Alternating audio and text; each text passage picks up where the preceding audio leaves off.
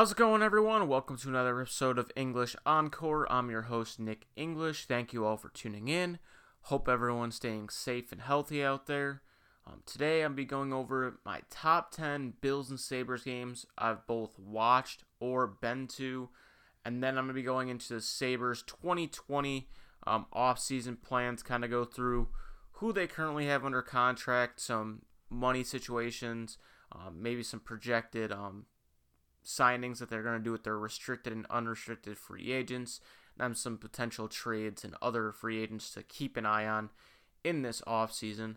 Um, so starting off, going through my top 10 Bills and Sabres games I've watched and been to. So the way I did this is the first seven games I'm going to talk about are games I watched on TV that I was not physically at. And then 8 through 10 are going to be games that I've actually been to um, that were just great experiences for me. Um, you know, I would have done a, maybe a 10 and 10 list, but um, going to games is a little bit harder to kind of talk about just because there's only certain games that are going to really leave a long lasting memory on you. You know, if you go to 8 to 10 Sabres games a year, you know, maybe you get one game where um, someone scores a hat trick or there's a brawl or something that you can really remember. Same thing with um, NFL games. But um, so starting off, number one, the 2006 Sabres Senators brawl. Um, that's probably the craziest game I've ever watched on TV in general. Um, I remember it pretty much like yesterday. It's because I remember it was during there was a storm in Buffalo. Um, we had lost power, and we were kind of trying to get the game on this little crank TV in our basement, and we got our power back on um, right like maybe a minute before um, Chris Neil ended up uh, leveling Chris Drury with his shoulder and then you know the brawl ensues minutes later. Um, and that was just a crazy thing to watch just because you know nhl fights are kind of going down now in the nhl they're kind of trying to stress safety and you don't see nearly as many fights. But um, back in that era you know around 2006 7 you know the very physical play um, fights i feel like were more occurring. Um, you know rob ray and Domi had a whole Beyond Blue and Gold just talking about the fights they had. Um, but getting to see that and seeing a goalie fight and Andrew Peters fighting Ray Emery, um, and, you know, the Sabres and Senators had a pretty big rivalry around then too, um, whether it was regular season or playoffs. So that was definitely one of my favorite games I watched on TV.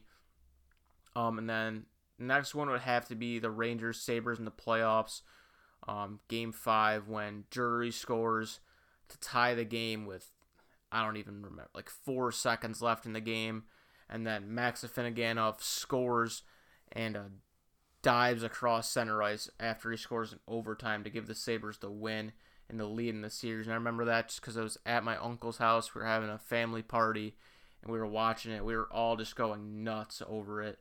Um, and you know the Sabres that time. That was kind of their second real big deep run um, since the 06 uh, series when they ended up losing to the Hurricanes because of all the injuries um, that they had.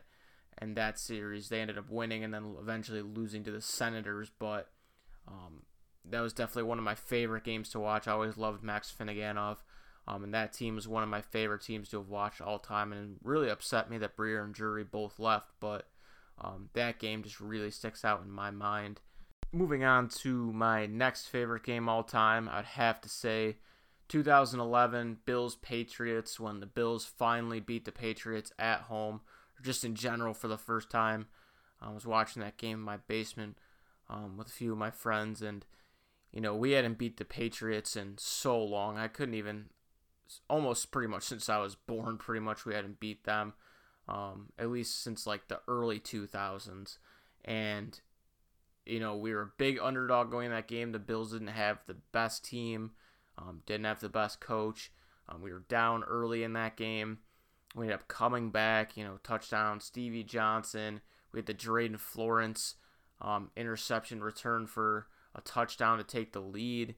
And then, you know, Freddie catches a nice little pass and takes it all the way down and thinks he scored. And then they review it and he's actually down at the one yard line which was honestly a blessing in disguise because you know at that time there was still a minute 20ish left on the clock and you never want to give Tom Brady that much time left. So him being marked down at the one ended up being great because then the Bills kind of could just kneel out or run the ball and kill the clock, ultimately leading to Rian Lindell um, kicking the game winner and you know winning the game for the Bills.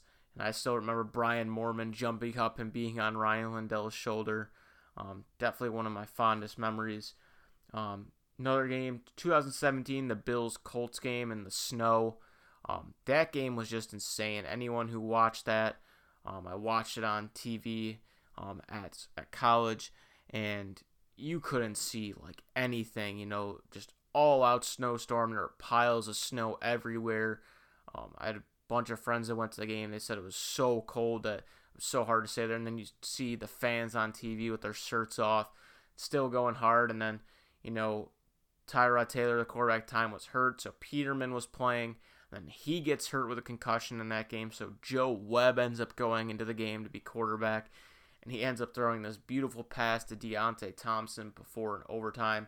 LeSean McCoy finally breaks a big run for a touchdown to keep our playoff hopes alive. And then all the Bills in the corner throwing snowballs with the fans. And it was just a really cool um, thing to see. Um, next is the Bills Dolphins week 17. It was the week um, they ended the drought in 2017. Um, you know, I know the Bengals Ravens game played more of a um, factor as well, but the Bills still had to win that game, and you know, watching through that game and just constantly flicking back and forth between the Bills game and the Ravens Bengals game, just checking. And you know, the Bengals really had nothing to play for in that game. So, um, thanks to Andy Dalton and Tyler Boyd for helping make that happen. Um, I was getting ready to go to a New Year's party and or New Year's Eve party, and we're watching the Bills game. They end up closing it out. You know, LeSean McCoy had gotten hurt, but um, Kyle Williams ran in for a touchdown, and Tyler was able to get us through that game. And then, you know, you're sitting there watching, and it gets to that fourth and 12, and you just didn't think it was possible. And then, you know, the drought ends, and everyone's going crazy, and everyone's waiting for the Bills fans at the airport. Um, so that was really cool to see. Um, and now that we've been to the playoffs again since then, it's really nice to have good Bills football back. Um, number six, even though we ended up losing this game, the Sabres Penguins Winter Classic was super cool because it was the first time in a long time that NHL teams had done that. Buffalo was really the first one to have the outdoor Winter Classic game.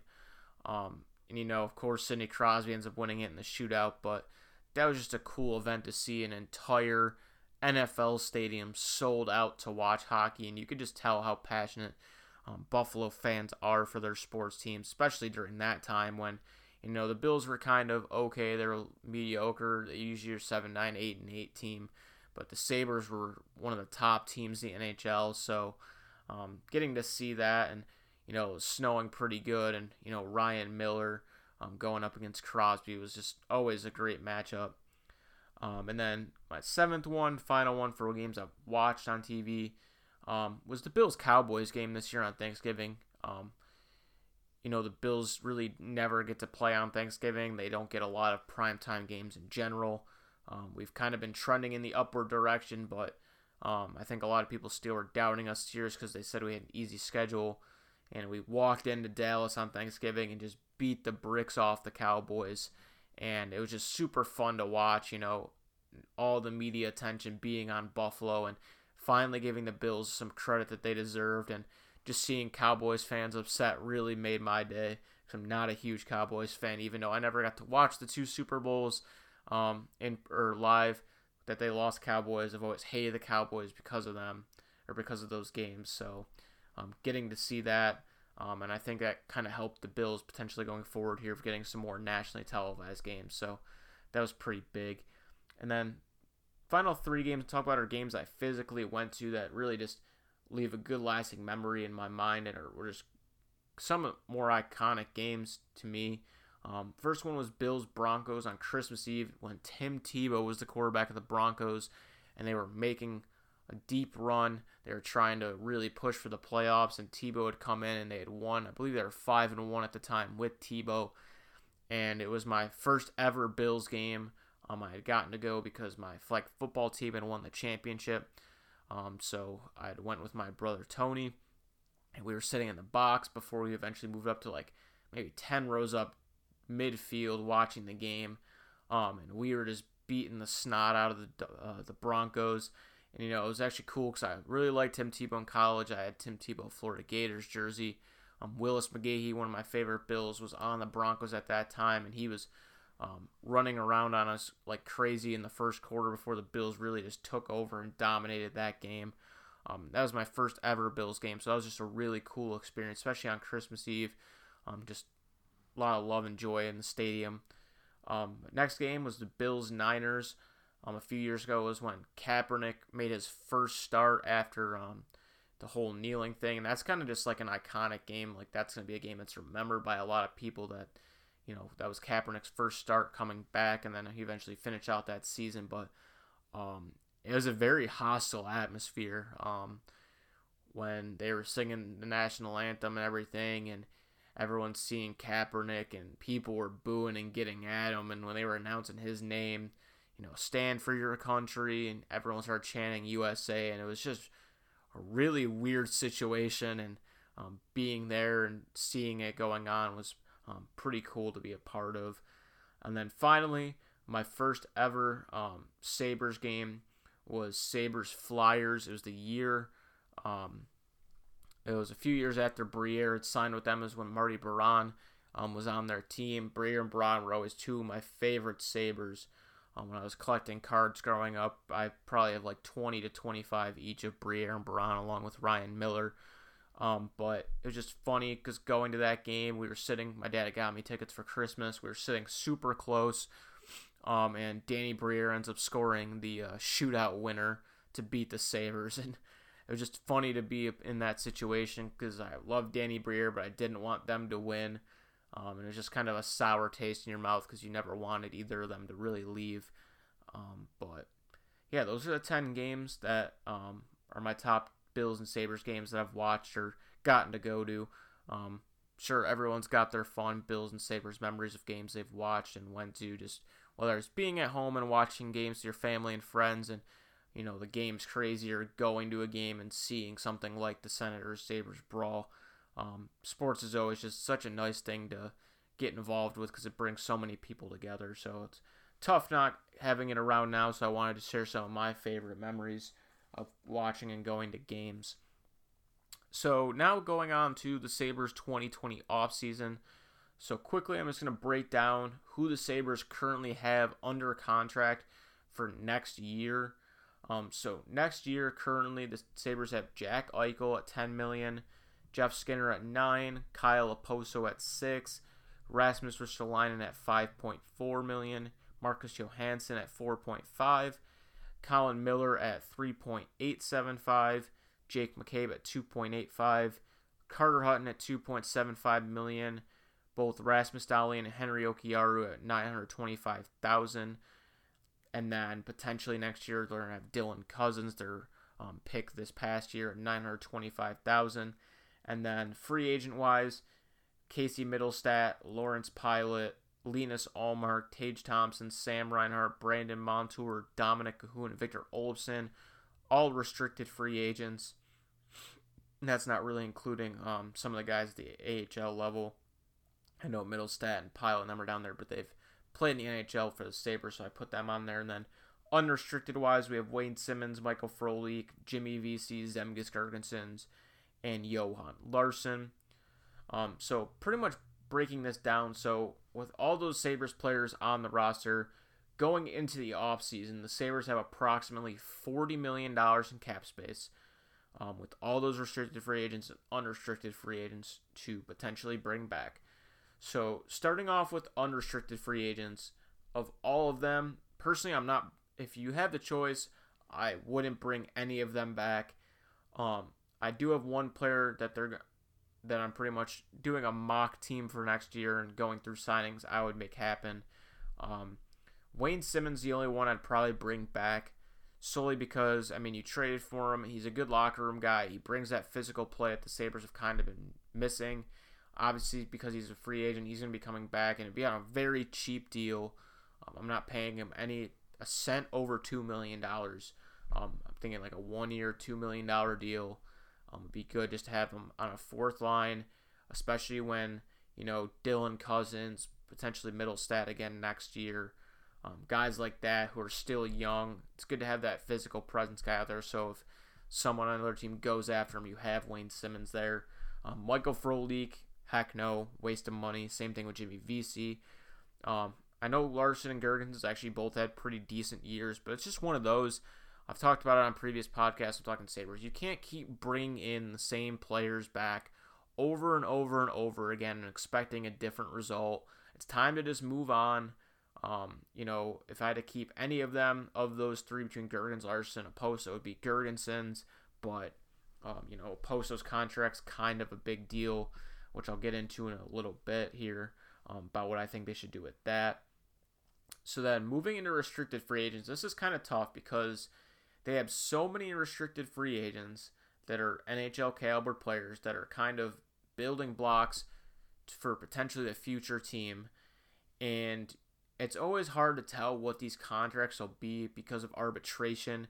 And certain players have different levels of, you know, leverage when it comes to arbitration. Like Sam Reinhart has more of a um, gripe when it comes to arbitration as far as he can kind of bend it a little more because he's been producing um, throughout his NHL career. And it's actually weird because Victor Olofsson has more leverage than you know some of these other guys like Mittelstadt and Thompson. Even though he hasn't played a ton of games, he's been around for so long that he's reached that level um, where he can make more money than others would um, expect.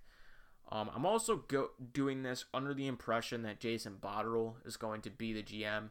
As much as I think they need to move on because of the whole coronavirus thing and whatnot, the NHL season probably not even going to be um, happening, or if they do, it's going to be late. Um, I just feel like the Sabres are going to give him the summer and whatnot to work through it because it's going to be hard to make a change right now when you don't really know what's going on. You kind of just have to go with the familiar face and someone who's been here.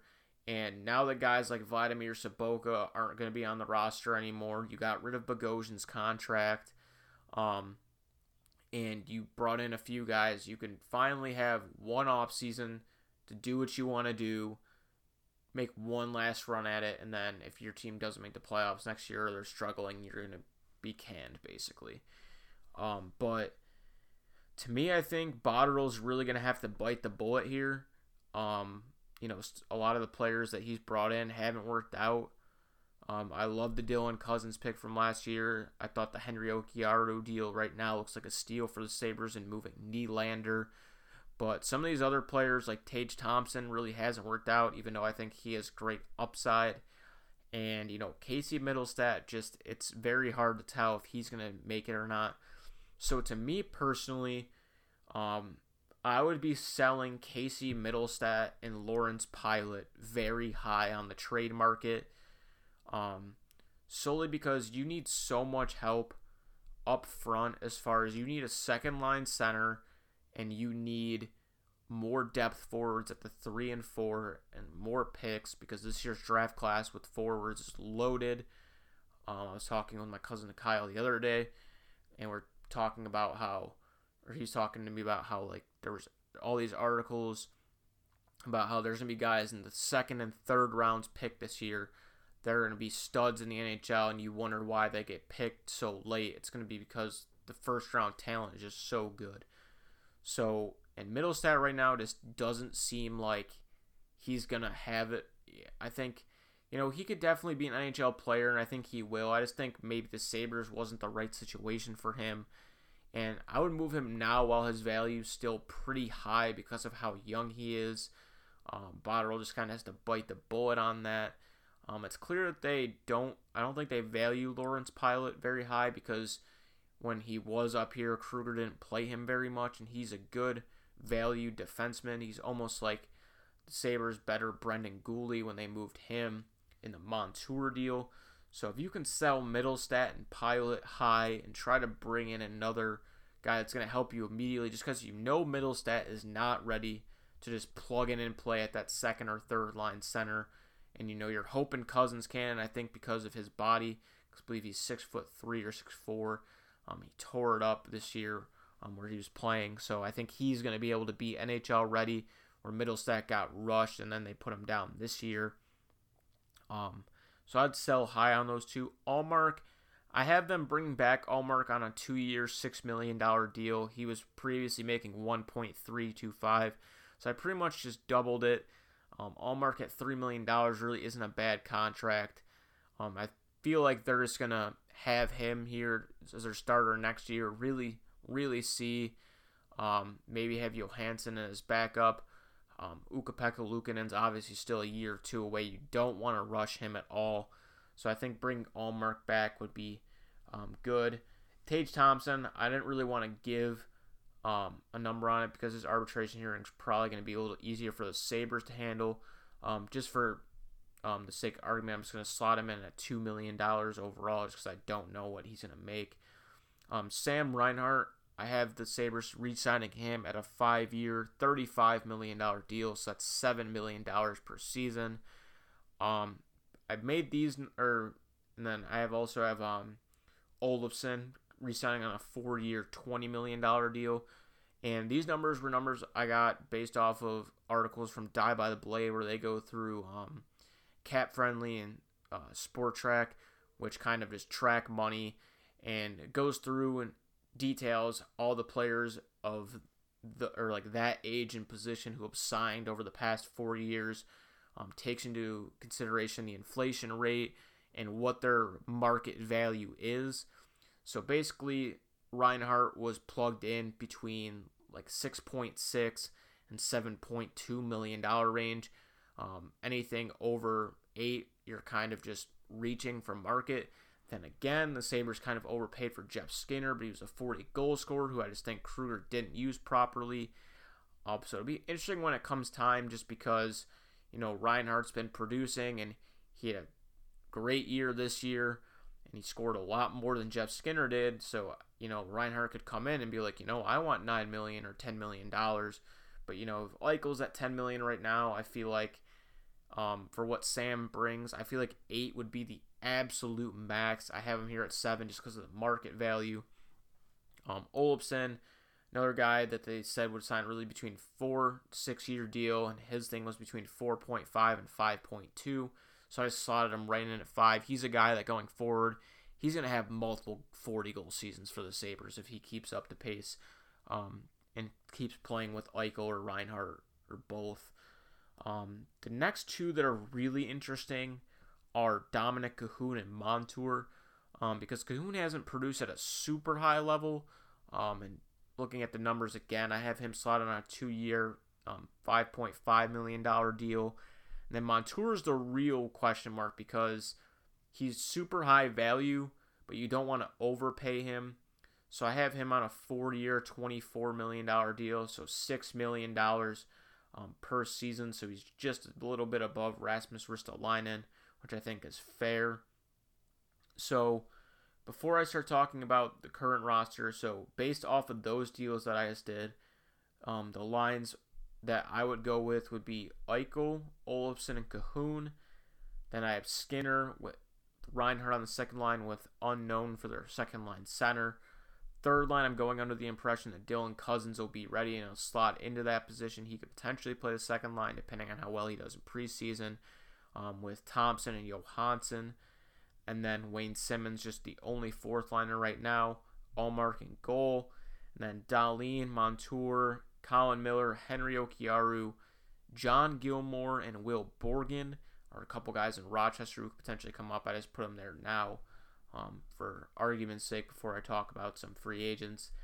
And then I want to explore four guys on the roster real quick. So Kyle Okposo to buy him out, you would save two million dollars this year, one million next year, three million the following, and then one or five million um, from 2023 to 2027. You'd only have to pay him one million dollar. Um, buyouts tricky because you have to pay that player over the course of that time, but it gives you immediate cap relief. Um, but I think it's an option the Sabres should do. Um, Ristolainen is a guy I think that they should try to trade. They've been trying to trade him for so long, and I actually love Rasmus Ristolainen. I think he does his role well. I think they've asked him to play so many more minutes than he should have in his Sabres career. But I think packaging Ristolainen with a guy like Mittelstadt or Pilut can go out and get you a guy like Nikolai Ehlers from Winnipeg. Um, you know, potentially a center from Florida that people have been talking about. Um, kind of to see the value you can get for that. And then free agent wise, um, you know, Ryan Nugent Hopkins, if you want to go that route and really find that number two center, he's a UFA. And a couple defensemen I'd keep an eye on are Eric Gustafsson from Calgary and then Joel Edmundson from Carolina. A couple guys that you can get um, for under four five million dollars per season. Um, and then I also said to move Jake McCabe and Carter Hutton via trade. Um, Hutton would be a viable backup, and he's only got a 2.7 cap, and McCabe's a good third line defenseman at 2.85. Move those guys and try to get some draft capital for either trades or this year to move up in the draft. Um, so after all those guys signing that I listed between Thompson, Reinhart, Montour, um, the Sabres would actually be at 13 million um, from their 40, and then with Okposo buyout, they'd be at 15. And if they trade McCabe and Hutton both straight up for picks, they'd be at 21 million in cap. So that's just kind of me breaking down what I think the Sabres can actually do. I don't think um, they're going to do some of those things. I don't think they'll buy out Okposo, but you never know. But I do think that, you know, they do want to bring back Reinhart, Montour, Olofsson, and Kahun. I think Mittelstadt, Thompson, and Pilar are the big three question marks, whether they're going to try to trade them or what they do with arbitration. Who really knows? But it's going to be a very interesting offseason for the Sabres. Um, but yeah, that's going to do it for this week's episode. Um, I'm to have another one coming out on Saturday. Um, I'm to do a topic of 10s. So I'm to be going over the 10 best men's tennis players um, in today's game. I'm to go over 10 best NFL players currently, 10 best NBA players currently, and top 10 um, NHL players currently. But thank you all for tuning in. Once again, I hope everyone's staying safe and healthy. I appreciate anyone who tunes in and listens every single week. And uh, hope you tune in on Saturday for some good content. Thanks, everyone.